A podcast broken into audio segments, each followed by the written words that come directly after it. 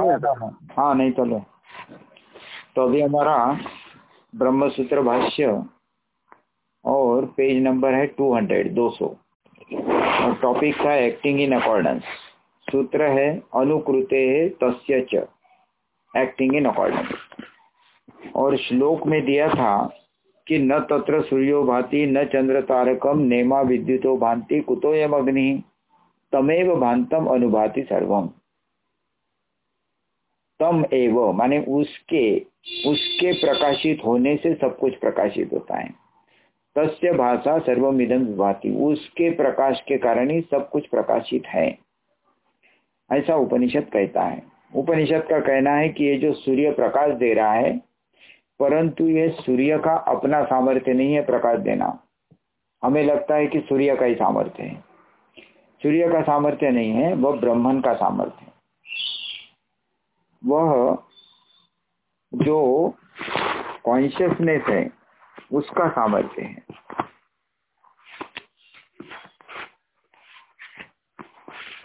तो सारे संसार में जो सामर्थ्य दिख रहा है, वो ब्राह्मण का है।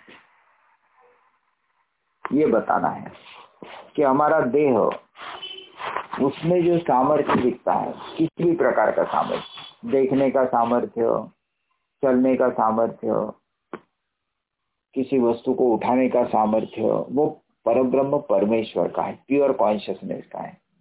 यह शरीर का नहीं है, यह बताना है कि हमारी बुद्धि का भी यह सामर्थ्य नहीं है किसी प्रकरण में या किसी वस्तु का निर्णय करना। सामर्थ्य उस कॉन्शियस सेल्फ का है कॉन्शियस प्योर कॉन्शियसनेस का है या पर ब्रह्म का है, यह बताना है। और उन्होंने बोला था कि इसका अर्थ लुमिनस मैटर नहीं है कॉन्शियस सेल्फ है, क्योंकि सब्जेक्ट मैटर हमें देखना पड़ेगा। कि ये जो हमारा मुंडक दो और खंड दो, ये जो सब्जेक्ट मैटर शुरू हुआ है, माने page number Mundaka Upanishad page number sixty one first वहाँ पर हम पहले सब्जेक्ट मैटर क्या है देख लेंगे। तो मुंडक उपनिषद, द्वितीय खंड और द्वितीय मुंडक। श्लोक है आभि सन्निहितम गुहाचरम नाम महत्पदम अत्र एतत् समर्पितम। एजत प्राण निमिषच्च यदेत जानथ सत असत वरेण्यम परम विज्ञानात वरिष्ठम प्रजानाम कि यह ब्रह्म। माने हम द्वितीय खंड में भी देखते हैं कि सब्जेक्ट मैटर ब्रह्म है। माने कॉन्शियस एंटिटी प्योर कॉन्शियसनेस है। यह ब्रह्म प्रकाश स्वरूप सबके हृदय में स्थित। कि यह जो ब्रह्म है, वह प्रकाश स्वरूप है। प्रकाश उसका है। और वह सबके हृदय में स्थित, माने सूर्य के हृदय में भी स्थित है। अंतर्यामी रूप से सूर्य के भीतर है। अंतर्यामी ब्राह्मण में हमने देखा था कि जल के भीतर वह अंतर्यामी रूप से है। जल का नियमन करता है। वैसे सूर्य के भीतर रहकर सूर्य का नियमन करता है। मनुष्य के शरीर में रहकर मनुष्य का नियमन करता है। ऐसा वह तत्व है और वो कॉन्शियसनेस है, चेतन तत्व है। प्रकाश स्वरूप माने चेतन कॉन्शियस तो यह ब्रह्म प्रकाश स्वरूप सबके हृदय में स्थित। माने संसार की हर चीज़ में अंतर्यामी रूप से वह ब्रह्म है। गुहाचर नाम वाला, उसका नाम है गुहाचर। गुहा माने बुद्धि। तो बुद्धि में वह संचार करता है हमारी बुद्धि में, इसीलिए उसे गुहाचर नाम पड़ा है। माने उपाधि के कारण उसे गुहाचर बोला जाता है। और महत पद है, माने ग्रेट गोल, कि यही हमें प्राप्त करना है। इस अवस्था को हमें प्राप्त करना है, कि जो संपूर्ण संसार को अस्तित्व देने वाला, प्रकाशित करने वाला जो तत्व है, वही हमारा स्वरूप है, और इसीलिए यही हमारा गोल है। हमारे मनुष्य जीवन का उद्देश्य यही है, ईश्वर दर्शन माने इस अवस्था को प्राप्त करना। इसी से चलने वाले, प्राणन करने वाले निमिशन मोच करने वाले सब समर्पित हैं। कि यह जो प्योर कॉन्शियसनेस है, उसका ही सामर्थ्य से हम चल सकते हैं। सारे जीव जो चलते हुए दिखते हैं, वह सामर्थ्य कॉन्शियसनेस का है पर ब्रह्म का है। श्वास प्रश्वास जहाँ भी, जो भी जीव कर रहा है, वह सामर्थ्य उस जीव का नहीं है, उस शरीर का भी नहीं है, प्राण का भी नहीं है। वह सामर्थ्य उस प्योर कॉन्शियसनेस का है, ब्रह्मन का है। और निमिषमेश करने वाले भी उसी में समर्पित है। समर्पित माने उसका आश्रय लेकर रहते हैं। तुम इसे सत असत रूप कि सत और असत वही बनाए। ग्रॉस सत माने ग्रॉस और असत माने सटल। तो ये संपूर्ण जगत दो भागों में बांटा जाता है। एक स्थूल भाग स्थूल रूप और एक सूक्ष्म रूप।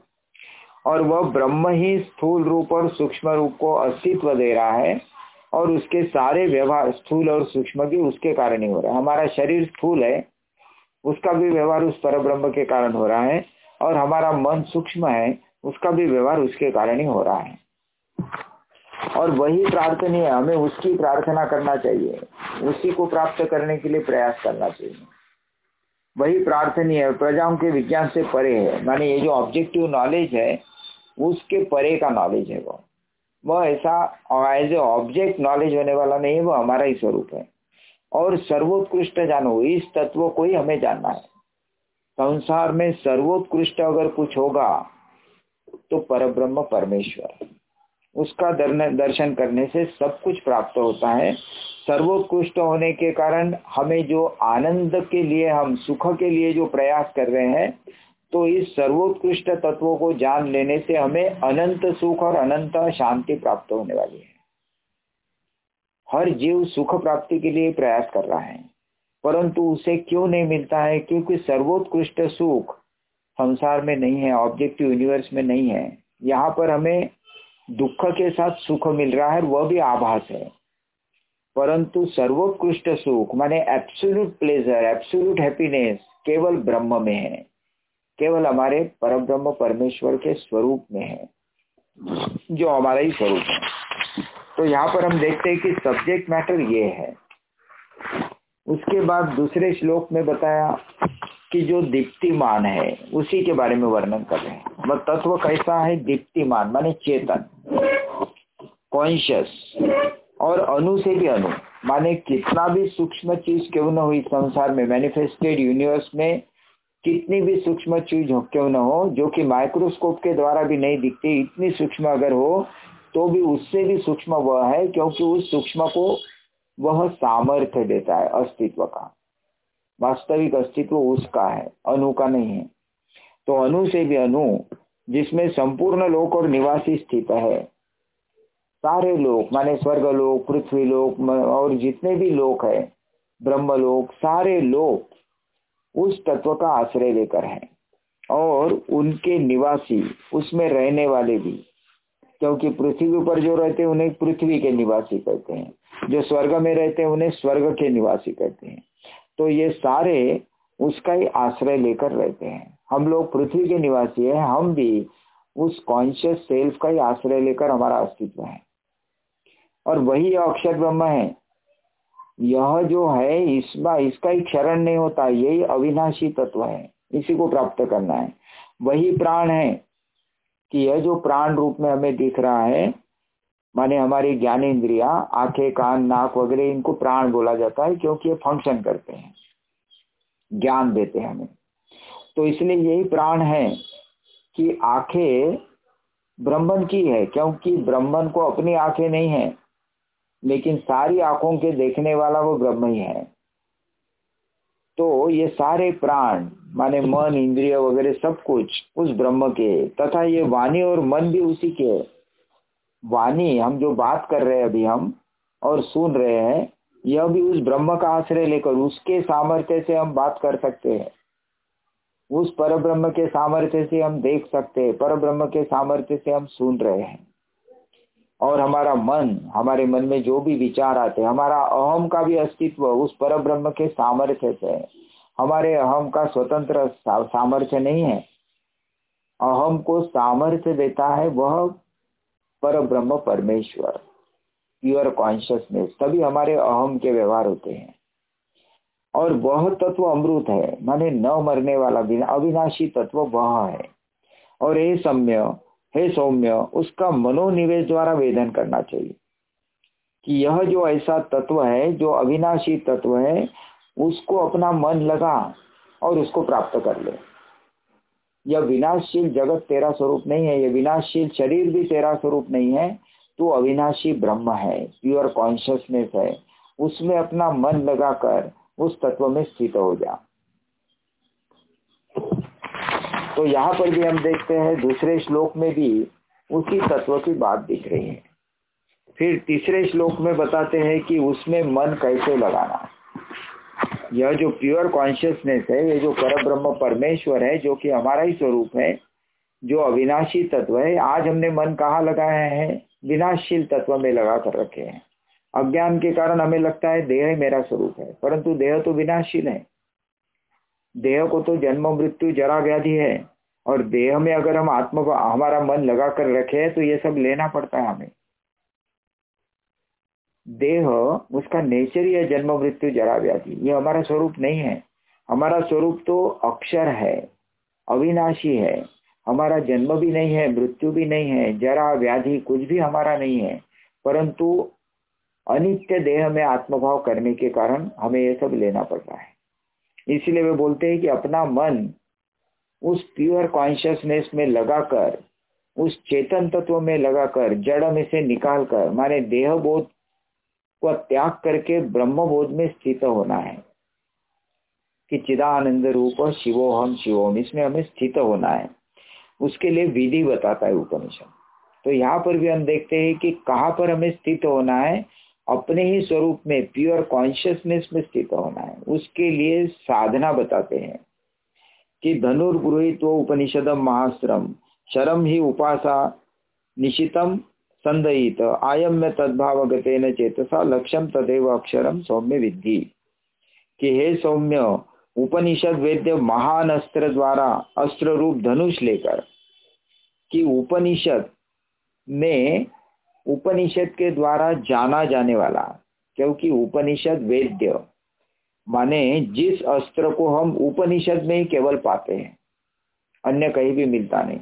तो उपनिषद में बताया हुआ अस्त्र रूप धनुष धनुष माने अस्त्र। यहाँ पर कल्पना किया है कि एक धनुष लेकर हमें लक्ष्य पर उसको मारना है। धनुष बाण, धनुष लेना है, एक बाण लेना है और बाण धनुष पर चढ़ाकर हमारे लक्ष्य पर मारना है। हमारा लक्ष्य है ईश्वर दर्शन, हमारा लक्ष्य है परमात्मा परमात्मा की प्राप्ति। तो वह कैसे करना? तो उपनिषद में जो महान अस्त्र है उपनिषद में कौन सा अस्त्र दिया है? तो प्रणव, ओंकार। हमें, हमारे गुरु से जो मंत्र मिला है, वह मंत्र हमारे पास उपनिषद रूपी अस्त्र है। वह धनुष जैसा काम करता है। अगर लक्ष्य प्राप्त करना है तो वह मंत्र हमारा धनुष जैसे काम करता है धनुष बाण जैसे। तो धनुष लेकर उस पर उपासना द्वारा तीक्ष्ण किया। धनुष क्या है? ओंकार। ओंकार की उपासना करना पड़ेगा। हमारे मंत्र की उपासना करना पड़ेगा, मंत्र का सदा सर्वदा जप करना पड़ेगा। तो उपासना द्वारा तीक्ष्ण किया बाण। और ये अगर उपासना से हम उसको तीक्ष्ण, हमारा बाण जो है, ओम, माने हमारा मंत्र, उस मंत्र को तीक्ष्ण माने एकाग्र करना है। कि मन में केवल ईश्वर चिंतन चलता रहे, अन्य कोई चिंतन ही ना हो, उसको बोलते हैं तीक्ष्ण करना। इस बाण को तीक्ष्ण करना है बार बार ईश्वर का चिंतन करके। और ऐसा बाण चढ़ाकर फिर उसे खींचना है। खींचना माने संसार में से पूरा मन निकाल कर अभी वह बाण ईश्वर में, हमारे लक्ष्य में लगा देना है, लक्ष्य ईश्वर। तो फिर उसे खींचकर ब्रह्म भाव अनुगत चित्त से, अभी हमारा चित्त ब्रह्म भाव में अनुगत हो जाएगा। अभी हमारा चित्त कहाँ पर है? अनित्य संसार में अनुगत है। हमारा मन संसार का ही चिंतन करता है। जो कि मरने वाली चीज़ है, वन विनाशशील जगत का ही सदा सर्वदा चिंतन करते रहता है। अविनाशी तत्व का हमारा मन चिंतन ही नहीं करता, हमें ज़बरदस्ती करना पड़ेगा। और वो मंत्र का जप करते करते करना पड़ेगा। तो ब्रह्म भाव अनुगत हो जाना पड़ेगा। अभी हम देह भाव अनुगत है। देह भाव निकालकर ब्रह्म भाव में स्थित होना है, सदा सर्वदा जप करके। मंत्र का जप करने से ब्रह्म भाव में हम स्थित हो सकते हैं और देह भाव से निकल सकते हैं, क्योंकि देह ये विनाशील तत्व है और उसमें हमारा मन लग गया है, उसमें से निकालना है। तो उसके लिए मंत्र का जप। तो ब्रह्म भाव अनुगत चित्त से उस अक्षर रूप लक्ष्य का वेदन करना चाहिए। हमारा लक्ष्य है अक्षर रूप ब्रह्म माने अविनाशी तत्व की प्राप्ति। ईश्वर दर्शन ये हमारा लक्ष्य है। और ईश्वर दर्शन इस लक्ष्य तक पहुँचने के लिए हमें मंत्र का सदा सर्वदा जप करना पड़ेगा। और मंत्र का जप करते करते हमें, हमारा मन पूरा ब्रह्म भाव अनुगत हो जाएगा। अब हमारे मन में ईश्वर छोड़कर दूसरा कुछ रहेगा ही नहीं। सारा अनिष्ट संसार मन में से जो चिंतन हो रहा था, वो सारा निकल जाएगा। और फिर आगे के श्लोक में बनाया, बताया है कि प्रणवो धनु, कि धनु, धनुष्य को क्या है तो प्रणव, माने हमारा मंत्र, हमें गुरु से मिला हुआ मंत्र, ये धनुष जैसा काम करेगा। शरो ही आत्मा, और शरो, माने बान क्या है? बाण है हमारा मय का बोध, आत्मा, माने हमारा जीव भाव, हमारा मय, हमारा अहम, ये है बाण। और मंत्र है धनुष। और ब्रह्म है हमारा लक्ष्य, क्योंकि धनुष और बाण इसका एक लक्ष्य होता है। हम बाण धनुष पर इसीलिए चढ़ाते हैं कि हमें उस बाण को कहीं ना कहीं मारना है। हमने वह लक्ष्य बनाया है कि उसको हमें मारना है। यहाँ पर भी हमारा मंत्र जो है वह धनु है, माने धनुष है। और हमारा अहम भाव जो है, वह बाण है। और उस बाण को कहा छोड़ना है? ब्रह्म भाव में छोड़ना है। ब्रह्म भाव के साथ अहम भाव, क्योंकि जब हम बाण छोड़ते हैं तो बाण लक्ष्य के साथ एक हो जाता है। लक्ष्य और बाण दोनों अलग अलग नहीं रहते। वैसे हमारा अहम और ब्रह्म एक हो जाएगा इस मंत्र जप के द्वारा। अप्रमत्तेन वेदव्यम शरवत तन्मयो भवेत। अभी अप्रमत्त माने कहीं गलती नहीं करना है, क्योंकि नहीं तो लक्ष्य बाण मारेंगे अगर हमारा मन एकाग्र नहीं रहेगा। हम थोड़ी सी भी गलती करेंगे तो हमारा बाण लक्ष्य पर न लगते हुए दूसरी तरफ़ चला जाएगा। इसलिए बाण मारते समय बिल्कुल गलती नहीं होना चाहिए, परफेक्टली मारना है। बिल्कुल वही पर लक्ष्य पर ही लगना है। इसीलिए अप्रमत्त माने कोई गलती नहीं करना है, पूरा एकाग्र होना है। और वेदव्यम शरवत तन्मयो भवे और वेद करना है लक्ष्य का। और लक्ष्य पर बाण को छोड़ दिया कि शरवत शर शर माने जैसा वो बाण अपने लक्ष्य में तन्मय हो जाता है, उसके साथ एक हो जाता है। वैसे ही हमारा मन, हमारा अहम ईश्वर के साथ तन्मय हो जाएगा। शरवत तन्मयो भवे शरवत माने शर जैसा। तन्मय हो जाना चाहिए। कि शर या बाण जैसा अपने लक्ष्य के साथ तन्मय, माने उसके साथ एक हो जाता है, उसके जैसा ही हो जाता है। वैसे हमें होना पड़ेगा मंत्र का सहारा लेकर। उसके बाद यहाँ पर भी यही बता रहे हैं कि हमारा लक्ष्य क्या है, हमारा सब्जेक्ट मैटर क्या है, वो पता चलता है। अब फिर से अगले मंत्र में भी सब्जेक्ट मैटर ही बता रहे हैं। पांचवा श्लोक है पेज नंबर सिक्सटी सेवन कि वह ब्रह्म कैसा है, जिस, जो हमने, जिसको हमने लक्ष्य बनाया है, वह ब्रह्म किस प्रकार का है?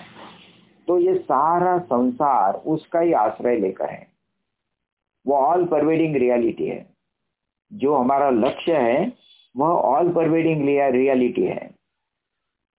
तो इसीलिए वह यस्मिन देव पृथ्वी च अंतरिक्षमोतम मन स प्राणेश सर्वई कि जिसमें द्यूलोक माने ये संसार सारा मैनिफेस्टेड होल मैनिफेस्टेड यूनिवर्स जिसमें स्वर्ग है, पृथ्वी है, अंतरिक्ष है, और जिसमें हमारे सारे इंद्रिय दिखते हैं, हर हर जीव को इंद्रिय है, आँख, कान, नाक वगैरह, अलग पर अलग अलग प्रकार के अनेक जीवों के अनेक प्रकार की इंद्रिय मनुष्य के इंद्रिय अलग है, पशुओं के अलग है, कीट कीट पतंगे के अलग है तो अनेक प्रकार के हम इंद्रिय भी देखते हैं।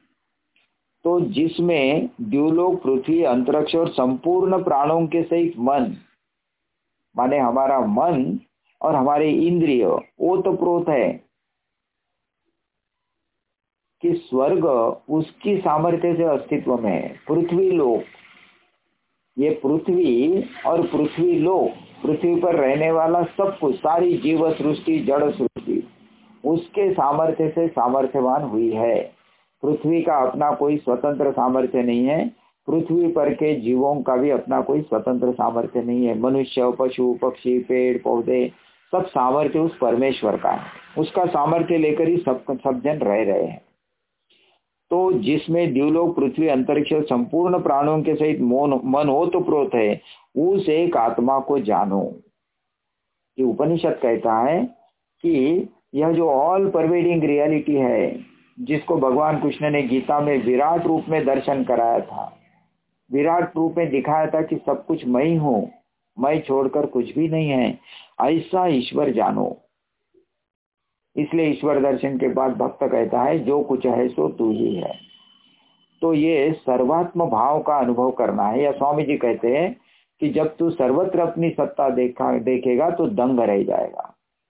तो ये हमें अपनी सर्वत्र सत्ता देखना है कि होल मैनिफेस्टेड यूनिवर्स को अस्तित्व देने वाला जो तत्व है वह मई हूँ। सब कुछ मई बना हूँ। मैं सूर्य हूँ मई चंद्र हूँ मई पृथ्वी हूँ। ऐसा अनुभव करना है। इसलिए बोलते उस एक आत्मा को जानो जो संपूर्ण सृष्टि को अस्तित्व दे रहा है। संपूर्ण सृष्टि जिसके सामर्थ्य से सामर्थ्य संपन्न हुई, उस सामर्थ्य संपन्न तत्व में अपना आत्मभाव करो, उसको जानो। और सब बातों को छोड़ दो। माने ये जो विनाशील चीज़ों को लेकर हमारा जो चिंतन होता है, जिसे ठाकुर विषय चिंतन कहते हैं, उसको छोड़ दो। ये सारे विनाशील है, संपूर्ण जगत विनाशील है, उसका चिंतन करना बंद कर दो और केवल अविनाशी तत्व का ध्यान करो। अविनाशी तत्व का ही चिंतन करो, वो एकमात्र ईश्वर है और उसको चिंतन करने के लिए हमें गुरु ने मंत्र दिया है कि उसका चिंतन कैसे करेंगे? उस अविनाशी तत्व का जो ऑल परवेडिंग है, उसका चिंतन करने के लिए हमें मंत्र दिया गया है कि इस मंत्र का जप करो या ओंकार का जप करो। जिन्हें गुरु मंत्र मिला है, उन्हें मंत्र का जप करना है, जिन्हें नहीं मिला, उसे ओंकार का जप करना है। अन्य सारी बातों को छोड़ दो। मन में ईश्वर छोड़कर अन्य कुछ बातें उठने ही मत दो और उसके पीछे पड़ो ही मत, सब छोड़ दो। तभी ईश्वर का दर्शन होगा या सत्य में हम स्थित प्राप्त, स्थिति प्राप्त करेंगे। और सब बातों को छोड़ दो, यही अमृत का सेतु है। माने ऐसा करेंगे या इस प्रकार का साधन ही अमृतत्व प्राप्ति का उपाय है। ऐसा करने से ही हमें अविनाशी तत्व की, अनंत तत्व की या हमारा अनंत अस्तित्व या अनंत ज्ञान, अनंत सुख हमें प्राप्त होगा। उसके बाद अगले श्लोक में बताया कि रथ चक्र की नाभि में जिस प्रकार अरे लगे होते, फिर से वही तत्व समझा कर बता रहे हैं कि रथ चक्र होता है तो उसमें जो अरे माने स्पोक्स होते हैं, वे नाभि में सारे स्पोक जोड़े हुए रहते हैं। कि उस नाभि का आश्रय लेकर ही सारे स्पोक उस चक्र को सामर्थ्य देते हैं। परंतु सामर्थ्य उस नाभि का होता है, चक्र का नहीं। अगर नाभि निकाल लिया तो चक्र सामर्थ्य संपन्न नहीं है। चक्के का सामर्थ्य उस नाभि के कारण है। वह सब कुछ सभी को सामर्थ्य दे रहा है। तो इसीलिए रथ चक्र की नाभि में जिस प्रकार अरे लगे होते हैं, उसी प्रकार जिसमें संपूर्ण नाड़ियाँ एकत्रित होती है, उस हृदय के भीतर, कि हमारे हृदय के साथ, हमारा जो शरीर है, देहेंद्रिय संघात, वह संपूर्ण रूप से हृदय से जुड़ा हुआ है। अगर वो हृदय निकाल दिया तो ये शरीर ज़िंदा ही नहीं रहेगा। हृदय के साथ सब कुछ जुड़ा हुआ है। इस शरीर का। उसके भीतर यह परब्रह्म परमेश्वर बैठा हुआ है, जिसको हमें प्राप्त करना है, जो ऑल परवेडिंग है, उसे हमारे हृदय में प्राप्त करना है। हमारे हृदय में है वह। अंत शरीर यही वह अंत शरीर है, ज्योतिर्मय हो शुभ्र। वह चेतन तत्व, वह प्योर कॉन्शियसनेस हमारे हृदय में स्थित है। वहाँ पर वह संचार कर रहा है। इसीलिए हमारा सारा ये जड़ शरीर चेतन जैसा भास रहा है। उस आत्मा का ओम इस प्रकार ध्यान करो तो हृदय में ही उसका ध्यान करो। मंत्र कहा ध्यान करेंगे? मंत्र का जब कहा करेंगे? तो अंतर्मुख होकर अपने भीतर ही उस मंत्र का जप करो और मंत्र के पीछे का जो रूप है उसका ध्यान करो। अज्ञान के उस पार गमन करने में तुम्हारा कल्याण हो और गुरु या पर ब्रह्म परमेश्वर, जो कि सच्चिदानंद गुरु है, वह आशीर्वाद भी देता है ऐसे साधकों को। कि ऐसी साधना करने वालों के पीछे भगवान खुद ही खड़ा रहता है? वह कहता है कि तुम्हारा कल्याण हो, ऐसा करो और अपने तत्व, अपने सत्य को, अपने अस्तित्व को प्राप्त कर लो। जो रियल एग्जिस्टेंस है, उसे प्राप्त कर लो। अर्थात तुम्हें किसी प्रकार का विघ्न प्राप्त न हो। ईश्वर ऐसे साधक के जीवन में जो विघ्न आते हैं, उसको दूर करने के लिए हमेशा मदद करते हैं। यह भी उपनिषद में बता दिया। अब आगे के श्लोक में बताया पेज नंबर सिक्सटी नाइन यह सर्वज्ञ सर्वविद्य से महिमा भुवि दिव्य ब्रह्मपुरे ही एष व्योमनात्मा प्रतिष्ठित। मनोमय प्राण शरीर नेता प्रतिष्ठित प्रतिष्ठितोन्ने हृदय सन्निधाय तद्विज्ञान परिपश्यन्ति धीरा आनंद रूपम अमृतम यद विभाति कि जो सर्वज्ञ और सर्वविद है, ये जो तत्व है जिसको हमें प्राप्त करना है, जो अक्षर है, जो अविनाशी तत्व है, जिसमें हमें मन लगाने के लिए उपनिषद कहता है, वह तत्व कैसा है? सर्वज्ञ, सब कुछ जानने वाला है। इसलिए मुंडक उपनिषद का प्रश्न था कि किसको जान लेने से सब कुछ जाना जाता है? अपने स्वरूप को जान लो तो सब कुछ जाना जाता है। क्योंकि संसार की हर चीज़ को मैं ही अस्तित्व दे रहा हूँ। वो प्योर कॉन्शियसनेस ही अस्तित्व दे रहा है। प्योर कॉन्शियसनेस के सामर्थ्य से ही सारा जगत सामर्थ्य संपन्न है तो उसको जान लो, वह सर्वज्ञ है। वह सर्ववित है, सब कुछ जानने वाला है। और जिसकी यह महिमा भूलोक में स्थित है, वह यह आत्मा की संपूर्ण भूलोक में इसकी महिमा स्थित है, वह आत्मा दिव्य ब्रह्मपुर आकाश, हृदय आकाश में स्थित है। ऐसा वह तत्व हमारे हृदय के भीतर है। हमें कहीं बाहर ढूँढने नहीं जाना है। संत कबीर कहते हैं कि मो को कहा ढूंढे रे बंदे, मैं तो तेरे पास, ना मंदिर में, ना मस्जिद में। मंदिर, मस्जिद में, तीर्थ क्षेत्र में उसको ढूँढने के लिए जाने की ज़रूरत नहीं। ईश्वर तो मेरे हृदय के भीतर है। वहीं पर उसको ढूंढना है। वहीं पर उसका दर्शन करना है अंतर्मुख होकर वह मनोमय तथा प्राण सूक्ष्म शरीर को एक देह से दूसरे देह में ले जाने वाला, कि वही हमारा मन बनाए। मन का सारा सामर्थ्य उस पर ब्रह्म परमेश्वर का है, उस कॉन्शियस आत्मा का है। और प्राण का भी सामर्थ्य उसी का है। और हम जो एक शरीर से दूसरे शरीर में मरने के बाद जाना पड़ता है, जब तक ईश्वर दर्शन नहीं होता है, तब तक उसे बार बार एक शरीर से दूसरे शरीर में जाना पड़ता है। तो मृत्यु के समय इस शरीर में से वह जो सूक्ष्म शरीर है, वह दूसरे शरीर में ले जाने वाला भी वह ब्रह्म ही है। ब्रह्म के ही सामर्थ्य से यह सब होता है। पुरुष हृदय को आश्रित कर अन्नमय देह में स्थित है। वह हमारे हृदय का आश्रय लेकर वहाँ पर स्थित है। अन्नमय कोश माने हमारे शरीर में हृदय के भीतर अंतर्यामी रूप से वो परमात्मा है। बुद्धिवास साक्षी रूप। हमारी बुद्धि में साक्षी रूप में वह हरेक के बुद्धि में ही सोल इज़ पोटेंशियली डिवाइन और ये डिविनिटी हमें मैनिफेस्ट करना है ऐसा करके। To manifest the divinity already man divinity बाहर से कहीं लाना नहीं है। सभी के भीतर वह डिविनिटी है, वह चेतन तत्व है। उसको मैनिफेस्ट करना है मंत्र का जप करके और भी अनित्य संसार का विषय चिंतन का त्याग करके। उसका विज्ञान अनुभव होने पर ही विवेक की बुद्ध जब हमें यह अनुभव हो जाएगा, जब हमारा देह बोध जाकर ब्रह्म बोध में हम स्थित हो जाएँगे, जब पता चलेगा कि मैं कॉन्शियसनेस हूँ, मैं चिदानंद रूप शिवोहम शिवोहम, मैं एग्जिस्टेंस नॉलेज ब्लिस जो एब्सोल्यूट है, वह हूँ तो आनंद स्वरूप अमृत ब्रह्म प्रकाशित हो रहा है कि वही आनंद है। अनित्य संसार में आनंद नहीं दे सकता है। वास्तविक आनंद तो अपने स्वरूप में ही है। उसका सम्यक साक्षात्कार करते हैं। और ऐसा होने से वह इस तत्व का साक्षात्कार, मैंने जो पहले बताया था साधना, कि ओंकार का सतत जप करके या हमारे मंत्र का सतत जप करके मन में से सारा संसार हटाकर मन उस तत्व के साथ जब एकाग्र एक हो जाएगा ब्रह्म भाव अनुगत हो जाएगा तभी इस तत्व की प्राप्ति होती है, उसका साक्षात्कार होता है। और आगे में श्लोक है कि ऐसा होने से क्या होता है? विद्यते हृदय ग्रंथि, कि हमारा देह बोध चला जाता है और ब्रह्म बोध हमें प्राप्त हो जाता है। छिदंते सर्व संशया ब्रह्म ज्ञान होने के बाद किसी भी प्रकार का संशय मन में नहीं रहता। सारे संशय चले जाते हैं। इसीलिए एकमात्र उपाय है ईश्वर का दर्शन यही एकमात्र उपाय है सारे संशयों को नाश करने का। ईश्वर दर्शन के लिए जो उपाय बताया था, उस उपाय का अवलंबन करके ईश्वर का दर्शन करना यही एकमात्र उपाय है सारे संशयों को नाश करने का। क्षीयंते चासे कर्मानी तस्मिन दृष्टि परावरे। तब हम कर्म से भी छूट जाएँगे। कर्म, जैसे अर्जुन बोलता है कि मैं कर्म संन्यास करके संन्यास लूँगा। तो कर्म का त्याग इस प्रकार से नहीं होता है। कर्म छोड़ने से भी कर्म छूटेंगे नहीं। ब्रह्म दर्शन, ईश्वर दर्शन या ब्रह्म भाव अनुगत हो जाने से कर्म अपने आप ही छूट जाते हैं। अहम ही नहीं रहता है तो कर्म कैसे रहेंगे?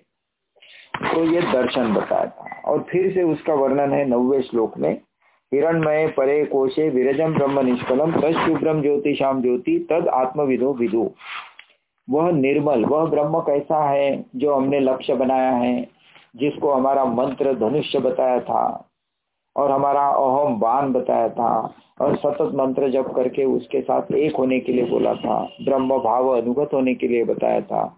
वह ब्रह्म निर्मल है, उसमें संसार है ही नहीं। उसमें ये विनाशशील जो जगत है, वो बिल्कुल नहीं है। इसलिए वह निर्मल है प्योर है। और कलाहीन है उसमें कोई कला नहीं है, माने विदाउट पार्ट्स कला माने जैसे हमारा शरीर। पहले छोटा था, बालक था, उसके बाद युवा हो गया, उसके बाद प्रौढ़ हो गया, उसके बाद वृद्ध हो गया, उसके बाद नाश होगा। तो ये चंद्र की जैसी कलाएँ होती है, वैसे हमारे शरीर की भी कलाएँ अलग अलग रूपों में प्रकट होते रहता है। तो वह, परंतु ब्रह्म इस प्रकार का नहीं है। ब्रह्म ऑब्जेक्ट नहीं है, इसलिए वह कलाहीन है, वह निर्गुण, निराकार तत्व है। वह हिरणमय, माने ज्योतिर्मय है। और परम कोश में विद्यमान है। परम कोश माने हमारा जो हृदय है, वहाँ पर वह स्थित है। वह शुद्ध है, संपूर्ण ज्योतिर्मय पदार्थों की जितने भी ज्योतिर्मय पदार्थ है, उनको प्रकाशित करने वाला, उनका सामर्थ्य वह ब्रह्म ही है। सूर्य ज्योतिर्मय पदार्थ है, परंतु सूर्य का अपना सामर्थ्य नहीं है ज्योति। उस पर ब्रह्म परमेश्वर के कारण ही उस प्योर कॉन्शियसनेस के कारण ही सूर्य सामर्थ्य संपन्न हुआ है और संसार को उष्णता और प्रकाश दे सकता है। परंतु सामर्थ्य उस कॉन्शियसनेस का है, ब्रह्म का है, जो उसके भीतर है, अंतर्यामी रूप से। वैसे ही जितने भी ज्योतिर्मय पदार्थ हैं, सभी का सामर्थ्य उस पर ब्रह्म का है। ज्योतिर्मय पदार्थों की भी ज्योति है, माने उसके कारण ही ये सारे ज्योतिर्मय पदार्थ हमें ज्योति देते हैं या प्रकाश देते हैं। और वह है कि जिसे आत्मज्ञानी पुरुष जानते हैं। और जिसने आत्मदर्शन कर लिया है, वह इस तत्व को जान देता है। अब यही जो सब्जेक्ट मैटर था, उसी को लेकर ये दसवा श्लोक है कि ये जो तत्व है, उसे सूर्य प्रकाशित नहीं कर सकता। सूर्य के द्वारा केवल इस अनित्य संसार का ज्ञान होता है। परंतु सूर्य के प्रकाश में ब्रह्म ज्ञान नहीं होता। न चंद्र तारकम, नेमा विद्युतो भांति कुतम अग्नि। यह मटेरियल लाइट ईश्वर का दर्शन नहीं कर सकता। मटेरियल लाइट में हम बहुत अनित्य संसार का तो ज्ञान प्राप्त करते हैं। बगैर लाइट के हमें कोई ज्ञान नहीं होता है। परंतु ब्रह्म ज्ञान इस मटेरियल लाइट के द्वारा नहीं होता, क्योंकि मटेरियल लाइट को ये ब्रह्म ही अस्तित्व दे रहा है। सारा जगत उसके प्रकाश से प्रकाशित हो रहा है। इसीलिए तमेव भांतम अनुभाति सर्वम। संसार में जो भी सामर्थ्य है, वह सारा उसका है। इसीलिए सारा संसार सामर्थ्यवान हुआ है, उसके सामर्थ्य से हुआ है। तस्य भाषा सर्वविधम विभाती। वह जब प्रकाशित होता है, तभी सब प्रकाशित, प्रकाश दे सकते जैसे सूर्य प्रकाश दे रहा है, उसके कारण। चंद्र प्रकाश दे रहा है उसके कारण। सभी व्यवहार, चैतन्य के व्यवहार, पशु, पक्षी, मनुष्य चलते हैं, खाते हैं, दौड़ते हैं, उसके कारण। यह सामर्थ्य उसका है। सामर्थ्य हमारे स्थूल शरीर का नहीं है, ना हमारे मन का है, क्योंकि दोनों जड़ है। उस पर ब्रह्म के सामर्थ्य से हमारा शरीर चल सकता है, देख सकता है, बात कर सकता है हमारा मन भी उसके सामर्थ्य से विचार कर सकता है, मंत्र का जप कर सकता है, ध्यान कर सकता है। सामर्थ्य उस पर ब्रह्म का है, सामर्थ्य उस कॉन्शियस सेल्फ का है। और किसी का भी सामर्थ्य संसार में नहीं है। और ऐसा दर्शन होने से क्या होता है, सर्वत्र में ईश्वर ही दिखने लगता है। अगला श्लोक है, पेज नंबर सेवेंटी सेवन, कि स्वामी जी ने जो बोला था शरद चंद्र चक्रवर्ती को कि उस समय तू सर्वत्र अपनी सत्ता देखकर दंग रह जाएगा। तो ये कैसा होता है, वह यहाँ पर बताए कि ऐसा मनुष्य जब ब्रह्म ज्ञान प्राप्त कर लेता है, जब अपने स्वरूप में स्थित हो जाता है ब्रह्म भाव अनुगत हो जाता है तो उसे आगे देखने से भी ब्रह्म ही दिखता है। भगवान श्री राम कृष्ण जो है ब्रह्म भाव अनुगत है। इसीलिए वे जहाँ भी देखते उन्हें ब्रह्म ही माने जगन माता ही दिखती है। जगन माता को ही वे ब्रह्म कहते हैं, उन्हें चेतन तत्व ही दिखता है। तो आगे ब्रह्म, पीछे ब्रह्म, दाई ब्रह्म, बाई और ब्रह्म, जहाँ भी देखता है, ऐसा व्यक्ति आगे देखेगा तो भी ईश्वर का दर्शन करेगा, पीछे देखेगा तो भी ईश्वर देखेगा, दाए बाए देखेगा तो भी ईश्वर देखेगा, नीचे ऊपर देखेगा तो भी ईश्वर, माने सर्वत्र ईश्वर का ही दर्शन करता है। और सर्वत्र ईश्वर का दर्शन करके या सर्वत्र अपनी सत्ता देखकर, क्योंकि मैं ही संपूर्ण संसार को सामर्थ्य देने वाला तत्व हूँ, ऐसा अनुभव करने से वह दंग रह जाता है। माने आश्चर्यचकित हो जाते हैं अरे, आज तक तो मैं केवल अपने एक देह को अपना स्वरूप समझ रहा था। अब तो मुझे पता चला कि सारा संसार मैं हूँ। अभी देह बोध चला गया है और ब्रह्म बोध प्राप्त होने के बाद ही ऐसी अवस्था प्राप्त होती तो मुंडक उपनिषद का सब्जेक्ट मैटर क्या है, यह बता दिया और इसीलिए एक्टिंग इन अकॉर्डेंस तस्य भाषा सर्वमिदम विभाति का अर्थ यही है कि वह ब्रह्म का ही आश्रय लेकर सारा जगत व्यवहार कर सकता है।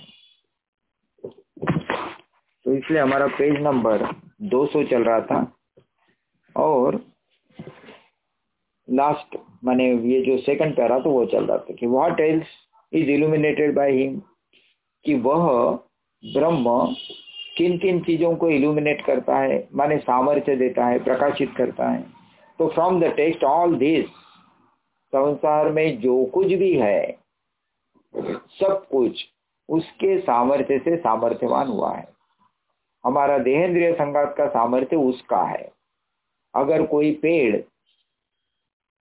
फल दे रहा है, फूल दे रहा है तो यह सामर्थ्य उस परमेश्वर का है कॉन्शियस सेल का है।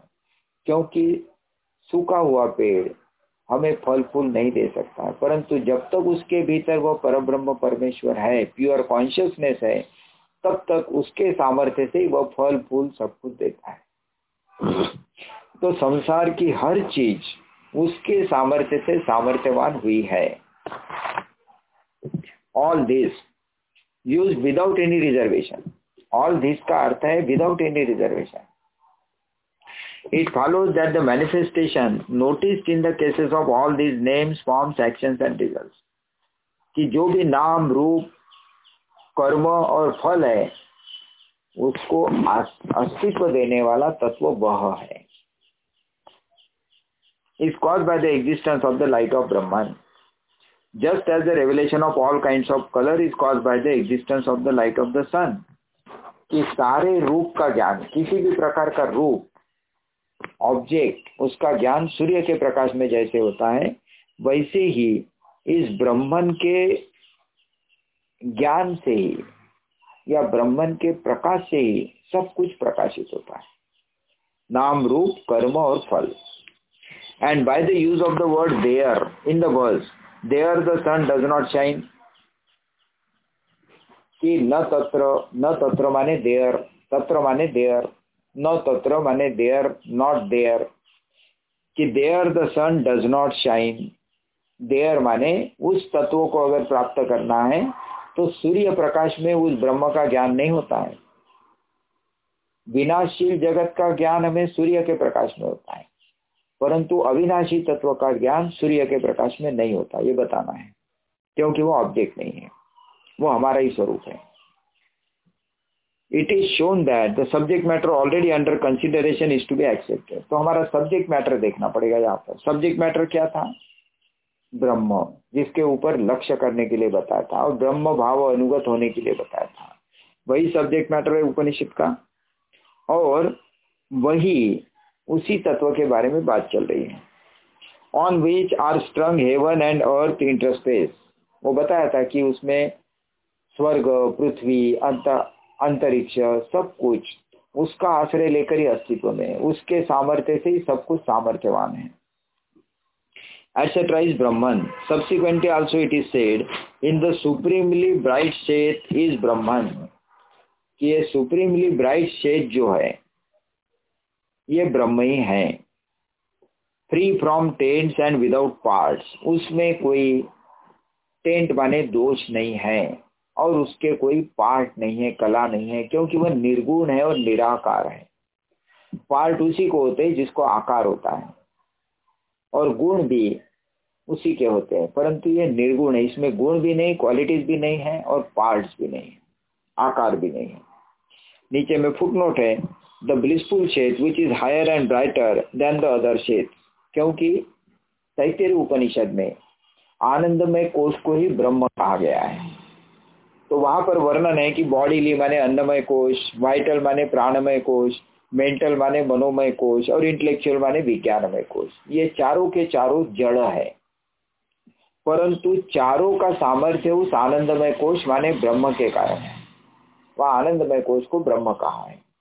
तो ये जो ब्रह्म है, ये जो चेतन तत्व है प्योर कॉन्शियसनेस जो है, वही हमारे स्थूल शरीर को सामर्थ्य दे रहा है। इसलिए हमारा स्थूल शरीर चलना, खाना, पीना, ये सब कर सकता है। प्राण, इस शरीर में जो प्राण का फ़ंक्शन हो रहा है, उस प्राण को भी सामर्थ्य वह आनंदमय कोष माने ब्रह्म दे रहा है। हमारे माइंड को भी माने मन में मन, चित्त, बुद्धि, अहंकार है, चारों को सामर्थ्य वह दे रहा है, जिसको आनंदमय कोष कहा है, जो एब्सोल्यूट ट्रूथ है, जो ब्रह्म है। वही हमारे मन, माने हमारा थिंकिंग उसके कारण हो सकता है। उसके सामर्थ्य से हमारा थिंकिंग है। उसके सामर्थ्य से हमारी मेमोरी है। उसके सामर्थ्य से हमारा डिसीजिव फैक्टर काम करता है। मैं जो भी निर्णय लेता हूँ मैं खाऊँगा, नहीं खाऊँगा, मैं जाऊँगा, नहीं जाऊँगा, उसके सामर्थ्य से हो रहा है। और मेरा अहम मैं का जो बोध है, उसका भी अस्तित्व उसके सामर्थ्य से, वह सामर्थ्य देता है, तभी तक हमारा अहम रहता है। उसका सामर्थ्य, माने उसका, उसने अगर इस शरीर को छोड़ दिया तो मृत शरीर उस शरीर को अहम नहीं कह सकता। जब तक ब्रह्म है, तभी तक हम इस शरीर को मैं कह सकते हैं। ये मेरा शरीर तभी तक कहा जा सकता है। अहम, कि ये मेरी आँखें है। जब तक ब्रह्म है, तभी तक कहा जाता है। मृत शरीर कभी भी नहीं बोल सकता कि ये आँखें मेरी है। परंतु मृत होने के पहले वो कहता था कि आँखें मेरी है यह हाथ मेरा है। मृत होने के बाद नहीं कह सकता। तो ये अहम का सामर्थ्य भी उस परमेश्वर का है। अहम उसका दास है। इसीलिए भक्ति में दास भाव का वर्णन आता है। भगवान श्री राम कृष्ण कहते हैं कि उनका दास बनो, उनका भक्त बनो, क्योंकि हम दास है ही। ये अहम जो है एक्चुअल दास है। वह मानता नहीं है, परंतु वह सर्वेंट है, क्योंकि उसका अपना सामर्थ्य है ही नहीं। मालक के सामर्थ्य से ही जो नौकर होता है, सामर्थ्यवान होता है, उसका अपना कोई सामर्थ्य नहीं रहता है। वैसे यहाँ पर हमारा अहम ब्रह्म के सामर्थ्य से सामर्थ्यवान हुआ है